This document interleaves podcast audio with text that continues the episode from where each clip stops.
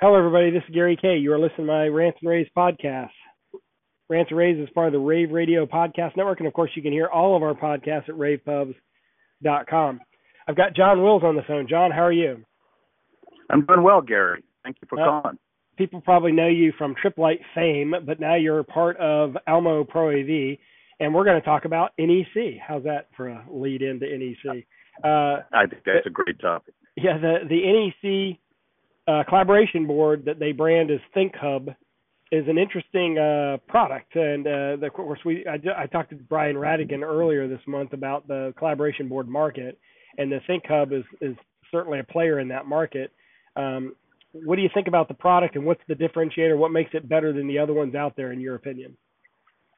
Well, it's pretty much the overall design of the product itself. It uses what they call a digital canvas approach, which means that the actual collaboration area is, uh, I think, up to 16 times the size of the screen. So we have a lot of canvas in order to do the collaboration on, a lot of power behind it. Uh, it's it's just a well well made product, thought out well. And and, and um, how, what are the different sizes and configurations it comes? in? Is it all is it all 4K? Is there a 2K version? What what are the options? There's both uh, the 1080p standard version, both in a uh, LAN setup, or you can go in a worldwide setup in a WAN uh, situation, and or you can go 4K as well. So you have uh, different sizes, starting at I believe 55 and working way up to a 75 inch, and then you can use either 4K or you can go um, with a 1080p. And of course, NEC is is you know changing gears a little bit. Has dominated the digital signage market for years. They've been the leading uh, display company in digital signage, and they've got the widest range of products. Um, do you see like there's a lot more competition on the market than they ever had before? But does, is NEC's brand name sort of carrying them now, or is it are they are they truly innovating? They're really pretty innovative, but they do that in their overall philosophy, not only in digital signage, but their panels as well. And um, one, of course, is uh, their open compliancy. In other words, they're open platform oriented. They don't really utilize any sort of system on a chip that's proprietary. They really go more toward OPS slots so that you can put in a variety of different solutions that utilizes their panels and uh, and monitors. And the most exciting thing that just happened is that they actually introduced the internal um, Raspberry Pi platform, which is extremely popular in Europe and is providing a very low cost computer platform uh, for a lot of applications to be written and also a lot of uh, inter- Internet of Things type applications as well. Yeah, and and um, that's kind of universally compatible. Anybody can develop a system on Raspberry Pi, so it is truly an open platform. Exactly, exactly, and it's you you, know, you now can get into a very significant digital signage game for uh, less than a hundred dollars. What about their um one of the things I saw at the last Almo E4 AV tour was uh, a big push on NEC in the uh, uh, LED market. Um, are you handling the LEDs and what's their differentiator there?